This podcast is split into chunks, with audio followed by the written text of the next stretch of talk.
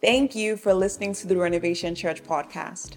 We're a family that believes you matter, and together we can do something that matters. We hope that this podcast aids you in your spiritual journey toward Jesus. If we can serve you on that journey, please let us know by visiting our website, renovationchurch.com. We always love to hear how the ministry of renovation is impacting your life. The best way to let us know is by leaving a review or tagging us on social media. Wherever you are in the world, know that Jesus loves you and we love you. Enjoy the podcast. All right. Well, we are uh, about 17 minutes behind uh, on the service flow. So I'm going to jump right in. We, we're in week two of our series, The Magnificent Seven.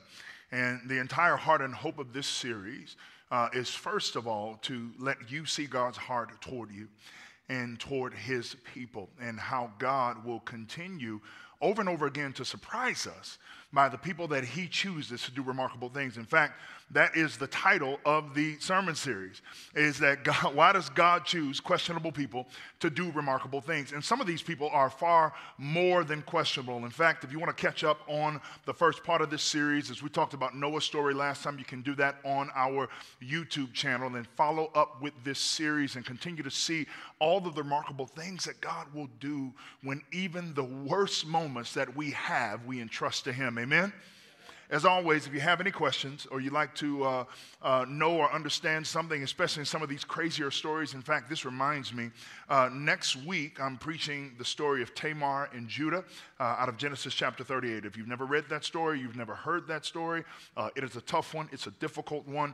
And, and, in fact, if you have young ones and you're not ready for them uh, to have to wrestle with the idea of sex and sexuality and, and, and some of the grosser sides or more painful sides of that, that, I'm going to go ahead and give you a pre warning that you will not want them in this room uh, next week because, or watching online for that matter, because it will be a tough subject matter. But if you have any questions along the way, uh, like today, you may wonder why Abraham was married to his half sister uh, or something like that, uh, please feel free to text sermon question to 94000. We love to answer those.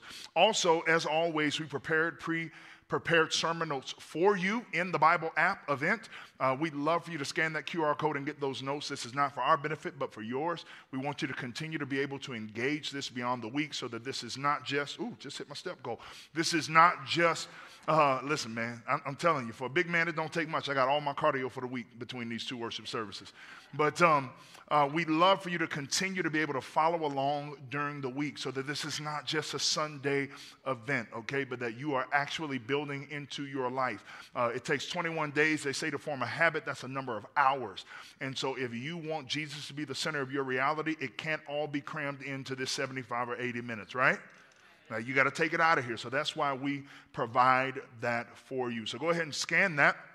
And it will actually take you to the Bible app event and the passage that we have for today out of Genesis chapter 15. And as you get there, I want to share a, a, a, thought with you from Franklin Roosevelt. Franklin Roosevelt is famous for saying that the only thing that we have to fear is fear itself. The only thing that we have to fear is fear itself. You've probably heard that saying a hundred times. And the reason why it hit the way that it did when he said it is because every single one of us can identify with the feeling of fear.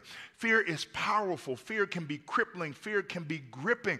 And most of all, what we often don't think about is that the fear of something can often cause more chaos in our life than the thing itself that we fear.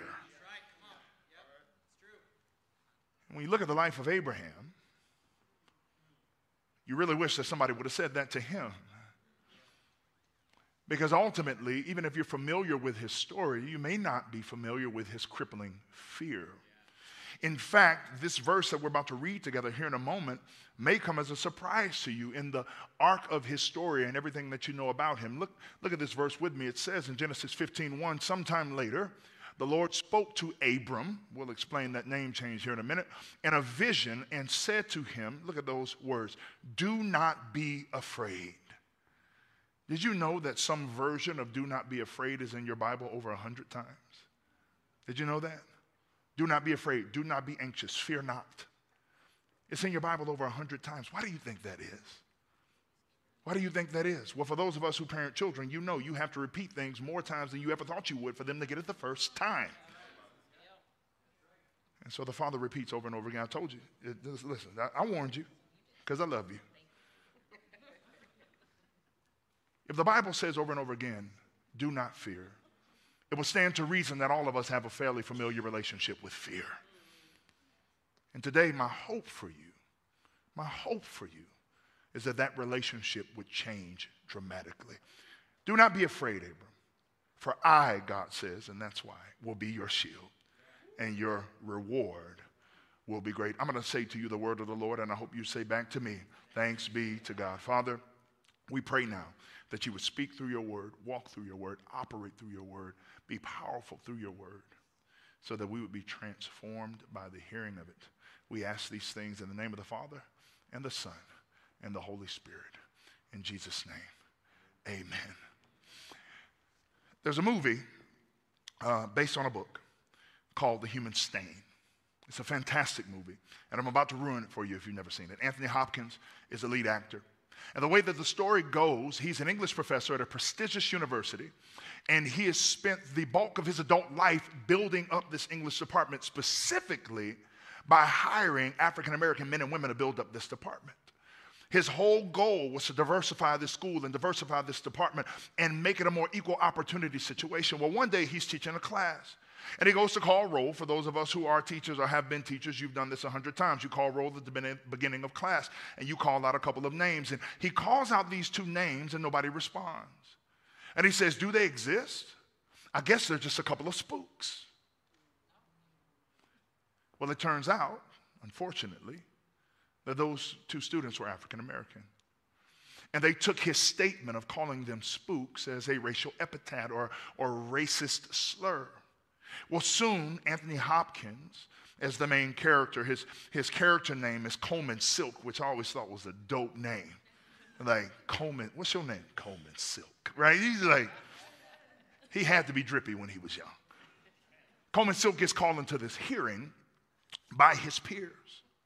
And once they review everything in the hearing, they decide that he has to be done with his job. He's fired and removed immediately. And the entire time of the hearing, he's arguing vehemently I cannot be a racist. You do not understand.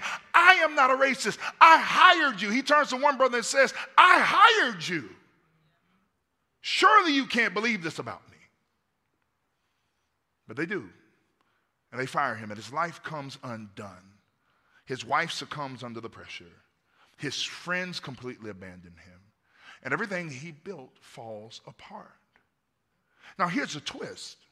Coleman Silk's pleas that he is not a racist were not just the desperate cries of a caught man, they were the fearful cries of one locked in his own lie.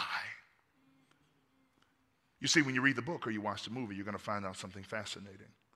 Coleman Silk himself was an African American man.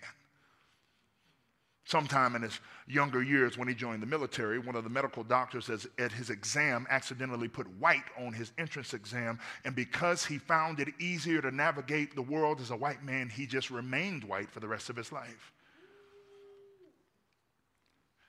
And so when that moment hit, when he had an opportunity to save his life by telling the truth, he was too afraid to tell the truth because he feared he would lose everything that he had built. Now, you may not relate to that story directly. In fact, I don't know anybody in here or on there that relates to that story directly unless you have something to tell us. But you can relate, I believe, to the power of fear. You can relate to what it feels like to be motivated by fear, imprisoned by fear, captured by fear, to the point where it becomes crippling. In fact, it, it, fear is crippling at times. Anybody know what I'm talking about? I don't get afraid a lot. I don't, honestly. But when I do, I always do something stupid. always. Always. Why? Because fear is crippling and powerful. It's chaotic. It's chaotic. And so it stands to reason then why the God would say in the Word of God over and over again do not fear, do not be afraid, be anxious for nothing.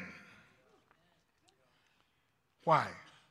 Because God knows the chaos fear can create in our life. But not only chaos, questioning. Questioning, here's what I mean. Many of you have been in the position to ask this question of yourself Can I really do anything remarkable if my life is marked by fear? I'm not coming for anybody, I promise. I had a sister tell me after the first service, I felt personally attacked through the whole of that sermon. And I said, Well, I would apologize, but I think your beef is actually with the Holy Spirit, so I'm going to move on and get me another donut. But that's the question you ask yourself. You've asked it. Can I really do this? Can I really be that person? Can I really overcome? Can I re- am I really in the right place? Because of the power of fear. And that's what we're going to surface in Abraham's story. Abram, to start off, as that question right there is raised and answered for us. Now, I'm going to try to breeze through the beginning of this so I can really get to the meat of it, but I, uh, but I don't want to miss anything important. If you turn to Genesis chapter 11, 27, you'll see the beginning of Abraham's story. And the writer of Genesis tells you who he is. He is the son of Terah, who is a direct descendant of Noah's son Shem. So you see the tie together between week one and week two. Noah had three sons Shem, Ham, and Japheth.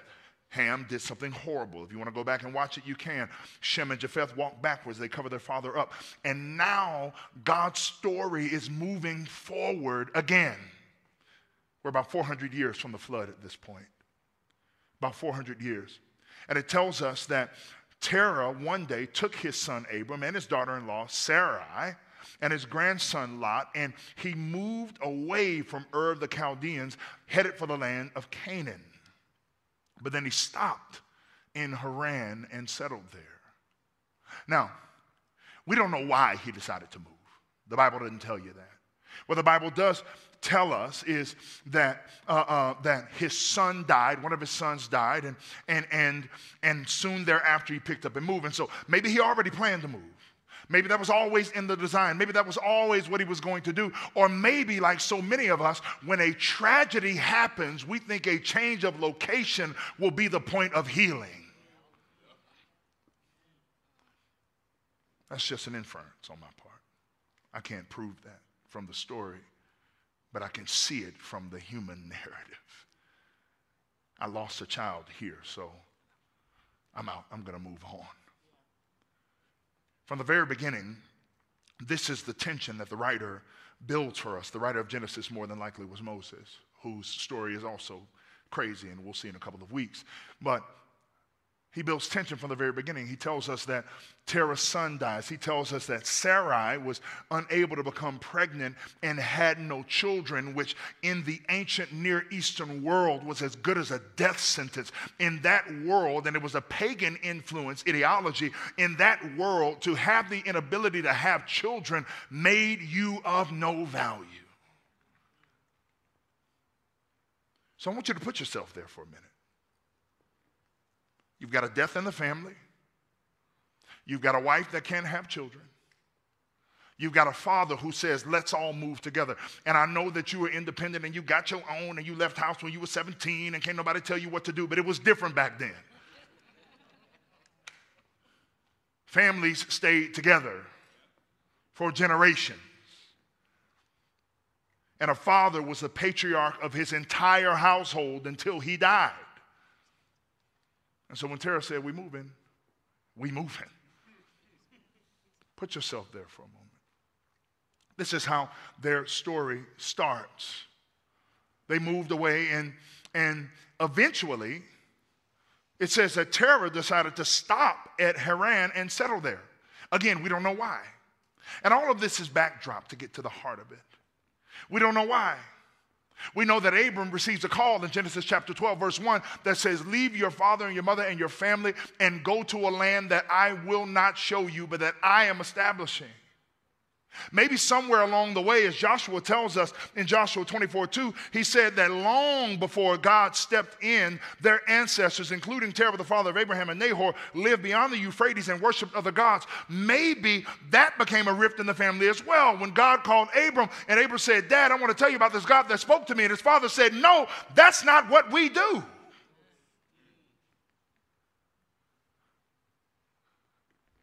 And so perhaps that is why Terah decided to stay in Haran while Abram decided to move on. So one day, God comes to Abram and he says to him, I will make a great nation of you. I will do all of these great things for you. In fact, all of the nations of the world are going to be blessed through you but he doesn't tell him where he's going or how he's going to get there. Is that your worst nightmare, Enneagram sixes? I want you to go over there. Where? Over there? How, how we getting there? I'll tell you the route day by day. No, you won't. Yes, I will. I'm not going. Yes, you are.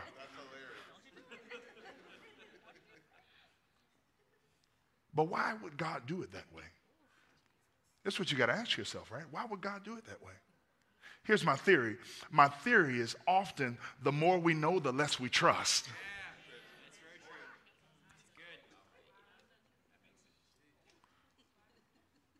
And so, and, and so if I tell you where I'm going to send you and what it's going to cost to get there, if I tell you the country gonna close and open and close and open four times? If I tell you that you're gonna get diabetes? If I tell you that you're gonna fail at planting that church three times before it opens up once? If I tell you you're gonna be married 10 years before you have your first child, if I tell you you might not take the first step.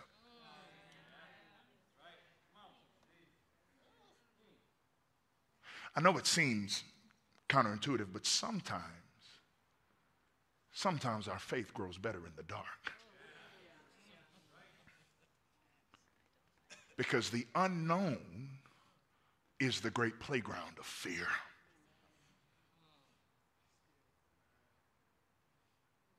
So God doesn't tell him exactly where he's going. He doesn't tell him exactly what he's doing. All he says is leave. Leave your native country, your relatives, and your father's family, and go to a land that I will show you. Dot, dot, dot, at some juncture.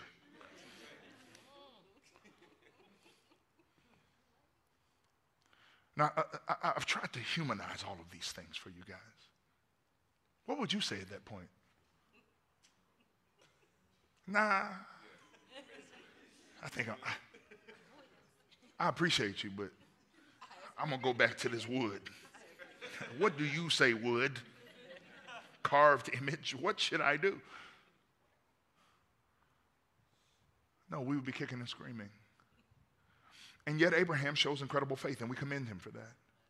He picks up and leaves just because God told him to. And yet, here's the complication how often is our faith commingled with fear?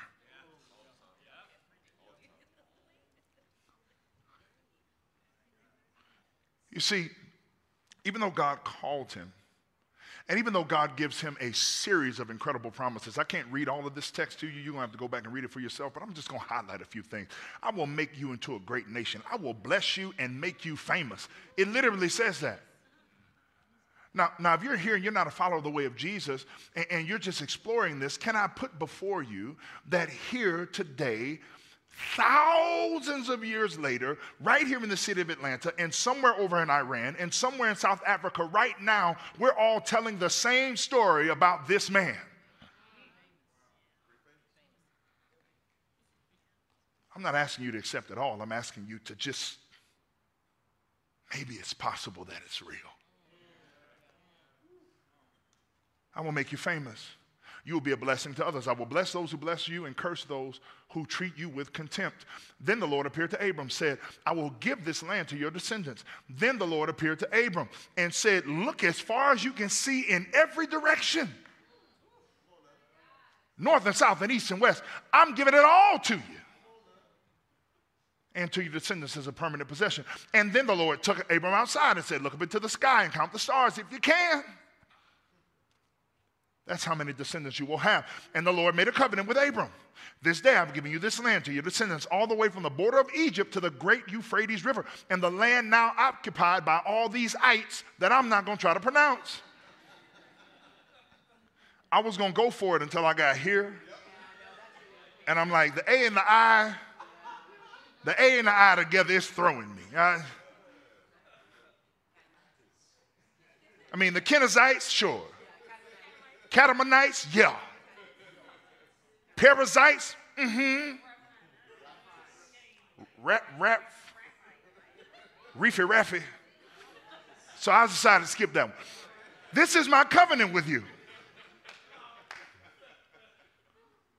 I will make you the father of a multitude of nations.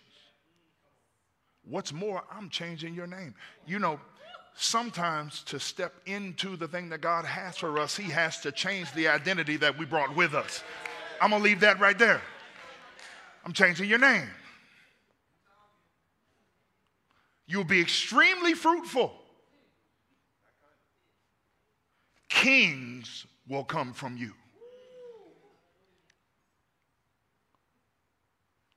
About his wife, I will bless her and I will give you a son from her. This was before he went and slept with his wife's slave. Oh, look, I got a whole family drama series I'm working on for 2025. No, I'm serious. It's so much mess. It's so much mess. We ain't even talked about Jacob and Esau and having favorite children.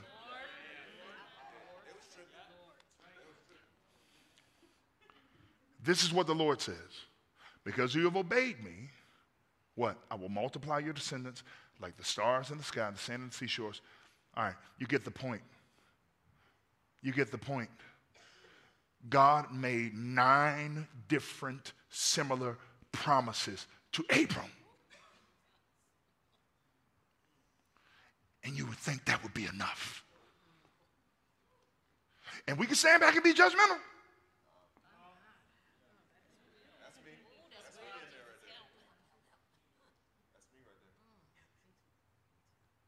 We can stand back and be judgmental, but we got things we've been juking for years, even though we got promises attached.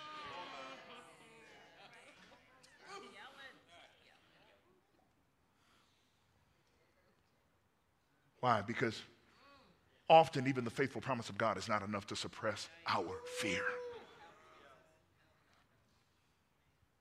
And so that's what we find Abram. And this is the heart of it. I hope that wasn't too much buildup we have two incidences 25 years apart. That's important. Write it down. 25 years apart. 25 years apart. And the first of these comes pretty close after the first promise he receives. Genesis 12 1, he gets the promise. 12 9, 12 9, he continues traveling south toward Canaan. But while he's there, a famine hits the land. He determines that the famine is too severe for them to stay there. So he says, you know what? We're just gonna trip on down to Egypt and we're gonna chill there for a little bit until this famine situation gets sorted out. And somewhere along the way, isn't that how it always is? Somewhere along the way, maybe he was delirious from being in the desert. He gets it in his mind that when we get to Egypt, they might try to snatch you up. That's my translation. Listen, when you, when you marry a baddie, you can't be scared to go outside. I that's just, and you can't fight everybody. You can't fight everybody. Like you knew what you was getting into. Same way you was looking somebody else trying to look to.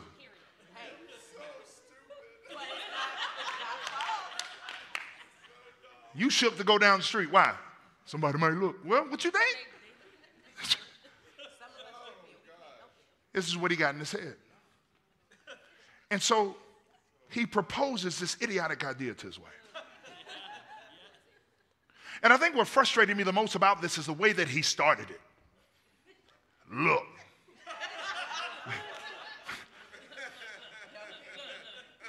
you a beautiful woman. That was to set her on her heels. Like, oh yeah, you been looking? Yeah, girl, you fine. You looking real good today. Thank you. So when we get to Egypt,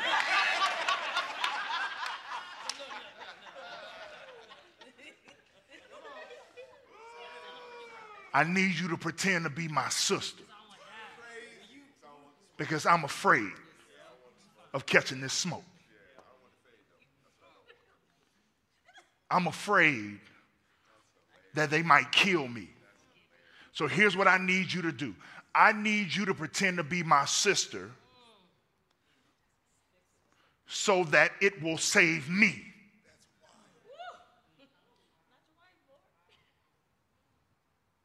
So that it'll go well with me. So they will show me favor because they like you. You see, somewhere in his twisted logic, a, a, brother would live even if they came to take his wife. But a husband will surely have to die. Even after all those promises, he still did not trust God to be his protection and his provision. So he had to make his own plan. Didn't even mean to make all those peas, but it flowed. he had to make his own plan pretend to be my sister. And so that's exactly what they do. That's exactly what they do. They, they pretend that he's, that, that was his whole plea. They will spare my life and treat me well because of their interest in you. Can you imagine? Can you imagine being on either side of this conversation? Say, uh, look, every time I go to the SWATs, I'd be scared to die. So I'm gonna need you to pretend like we not married. And if anybody, if any of the homies run up, be like, that's my brother. And then it'll go well with me. Well, what about me, baby? We'll figure that out. Once we get into the situation.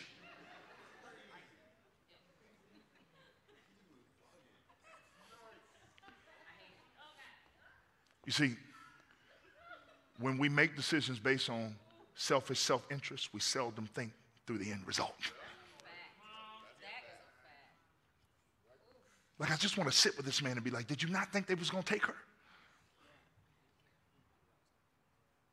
Were you just hoping for the best? You so interested in preserving your own life and making your own plan that you would put your wife in harm's way? That's exactly what he did. But look, sure enough,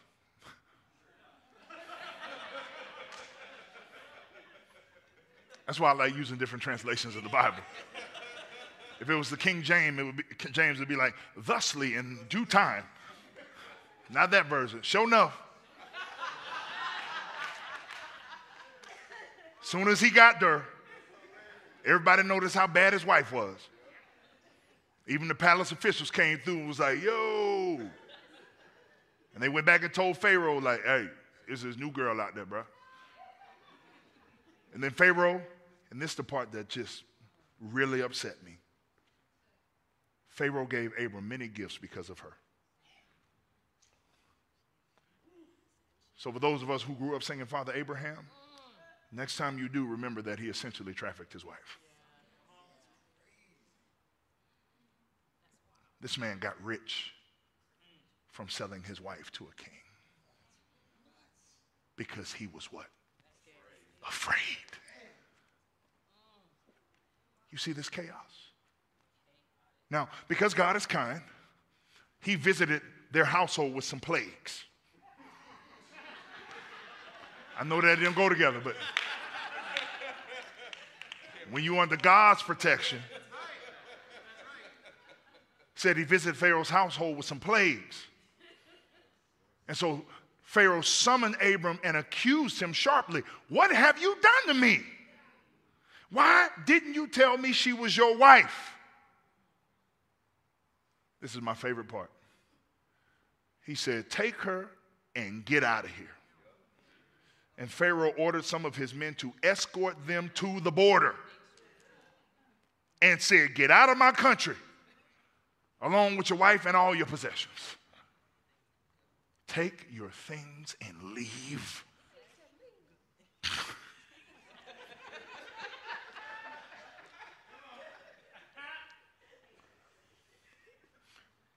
now, I'm skipping forward because we don't have time.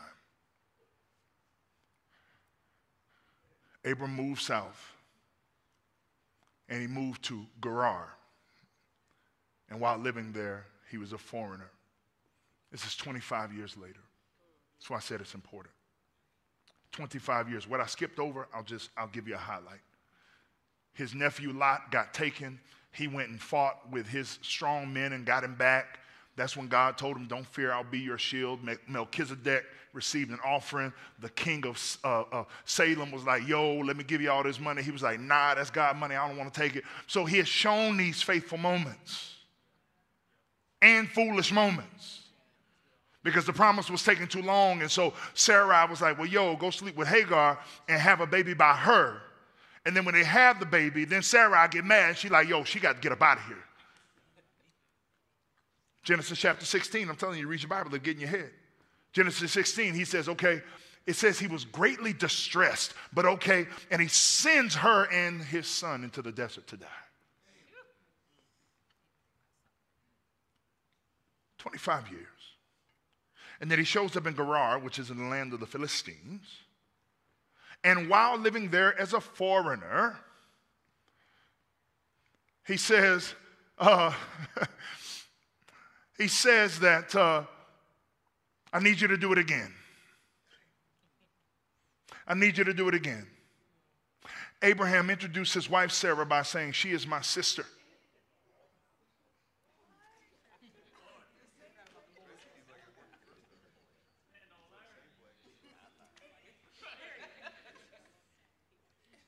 Now, if you're like me, you wanted to have some grace for him the first time.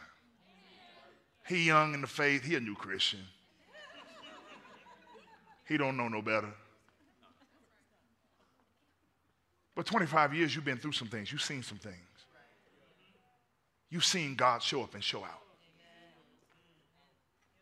25 years. Listen to this. And this is I need y'all to humanize this. 25 years more of marriage. You still not prepared to die for this woman? Oh, yeah. Oh, yeah. You still not prepared to die for this woman? Your fear is still your primary spouse.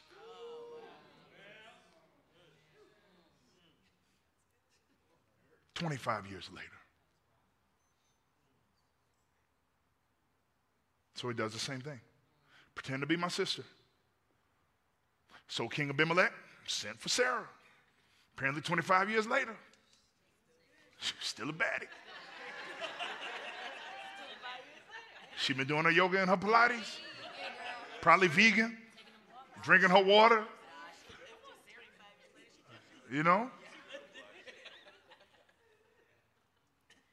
He sent for her and had her brought to his palace. Now, this time, in the kindness of the Lord, he intervenes before anything can go down. In fact, the Lord came to Abimelech that night and told him, You are a dead man for the woman you've taken. Y'all be asking for direct messages. I'll continue on with my subtle pokes and prods. You're a dead man for the woman you've taken, for she is already married. Abimelech is in an uproar. The Bible tells you that. He got up early the next morning. I, I suspect he didn't go back to sleep. Now, the Bible doesn't tell us how he knew it was the voice of God, he just knew. I suspect he didn't go back to sleep, and he called everybody together, and when he told them, all of them were terrified.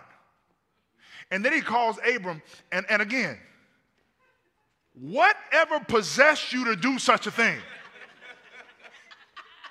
All that sentence is missing is my boy. Why would you do this? This pagan king, this pagan king has more character than this godly man. You know, one of the great griefs of my life has been to see my unbelieving friends and family behave with more character and moral than the people in the church. There's an example right there. Abraham's got a litany of excuses. I'll go over them all, and then we'll get to that one. He says, I didn't think I'd have any justice here. And I didn't think there was any fear of God in this place. And I, right? I didn't think there was any fear of God in this place. It ain't no fear of God in your house, my boy. And, and, and I asked her to do this for her love for me.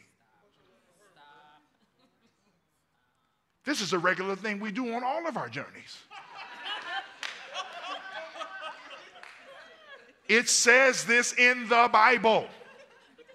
This, this, we do this all the time. What's the big deal?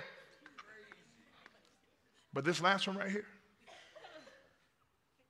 then he implicates God. And he said, Well, it was God who made me wander out here. If he hadn't made me come out here, I wouldn't have had to do that.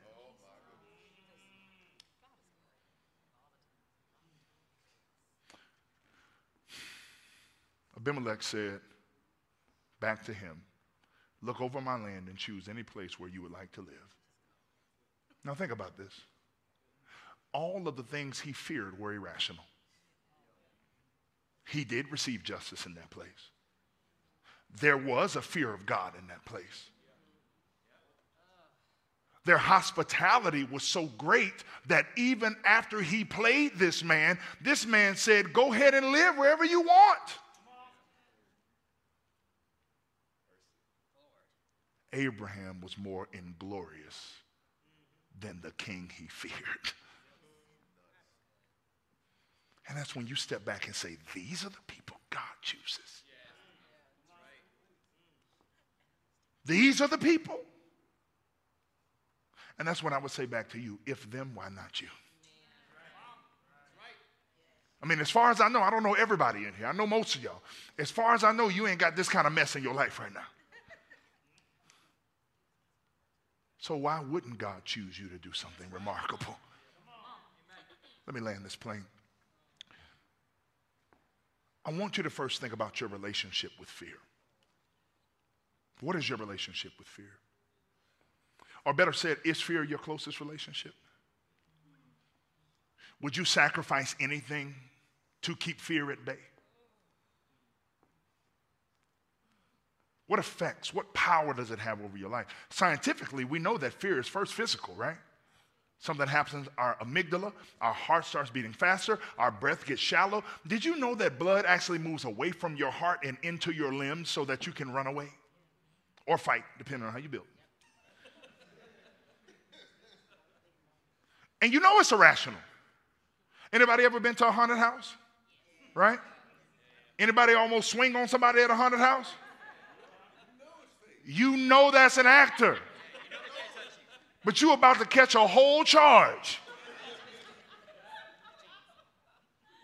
because you're afraid. And that's your physical response. But you know what's crazy about fear? Fear also can make you foggy. Did you know that?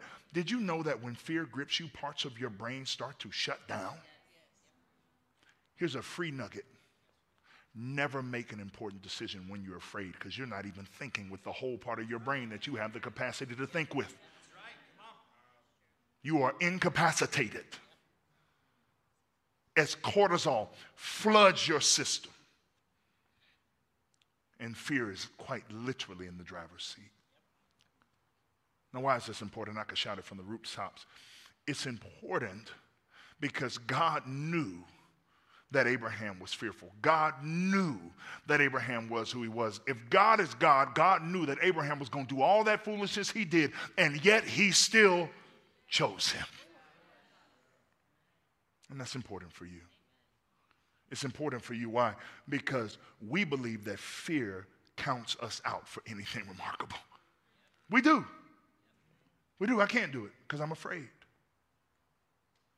I can't do that because I'm afraid. You know, I'm, I'm, coaching my son's little league football team. Uh, if you want to be sanctified, try to teach five and six year olds the game of football. Uh, I've got one kid named Jackson. He regularly sits down during the games and just plays. He just braids the grass. It's just, he braids the grass. They ask me multiple times during the game if it's almost over. We're playing up. We're playing up, right? So we're, we're kindergarten, first grade. We're playing second graders. I, I know that's a whole other story in itself. I don't, I don't have time to get into it. And and the second graders are big, right? Like we played East Paulding last week, and I swear he dropped his son off for an early game before he played in our game, right? That's how big he was. He's like, all right, son, have a good game. I'll be out there in about an hour, you know. And so my kids are always afraid. One of them was crying last week. He said, I'm scared. I don't want to play no more. I'm going to brag on my son for a minute. He was scared too. He said, they, they keep hitting me. And I said, I know, son, because your line can't block. Okay? he's a starting quarterback. Like your line can't, you got no protection, son. Uh, you, the pocket folding faster than the Falcons. I understand. You got a, you got a whole Marcus Mariota situation going on here. I know you're afraid. I know you are. But you know what? I said to him, I said, I said, as long as you are controlled by that fear, it's okay to feel that feeling. Feel it. Let it come. And then you take control of it. And he said, How do you do that, Daddy? I said, You have to believe that you are exactly where you are because you belong here.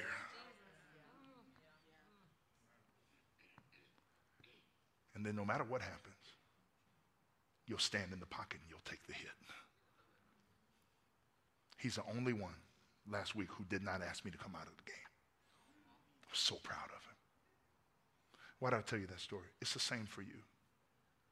I'm not telling you that you're not going to feel fear. I'm not going to tell you that that blood is not going to rush in. I'm not going to tell you that all of a sudden the, the, the, the physiological response of fear is just going to leave your life. What I am going to tell you is that you have been filled with the same spirit that raised Christ from the dead, and that if you would stand in the pocket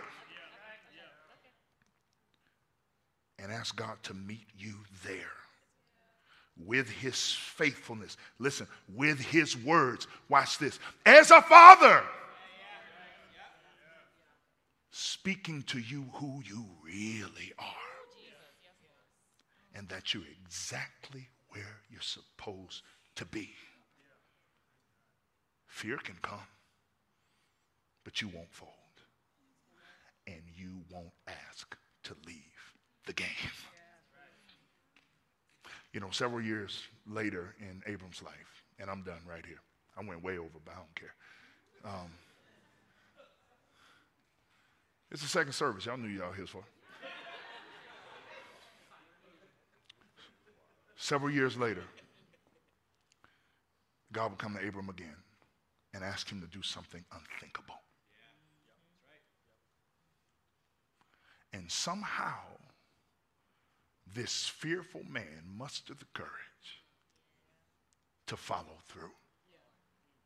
And God showed up right at the end and told him, You have shown me now. And this is why he had to do it. It never stood out to me this way until this week. Why would God ask him to do something so ludicrous? Because Abraham had to show that he trusted God more than he trusted himself, even when it felt irrational. And it was a sign for us. It was a sign for us. That just like over the course of Abraham's life, God took him from pillar to post and place to place until he finally brought him to a place where he believed, watch this, that God's faithfulness was stronger than his fear. He'll do the same for us. But the advantage we have is that God did the same thing that Abraham did thousands of years later when he took his only son and he said, Stand in the pocket and take the hit for the whole world. So that by believing in him, we would not only have everlasting life, but we would have the power to conquer fear forever.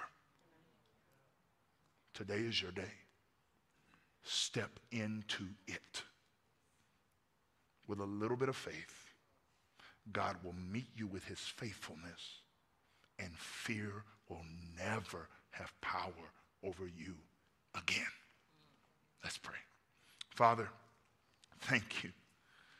Thank you that you meet our fear with your faithfulness. You meet our fear with your faithfulness. Thank you that the story of Abraham shows us that you don't call qualified people, you qualify called people. Thank you that no matter how much of a mess we make our life, that if we would give to you even our lowest moments, that you will meet us there and you will instill in us all that we need to walk out our life and into our future and into our destiny. And so we ask now, help us to believe in the God of promises. In Christ's name.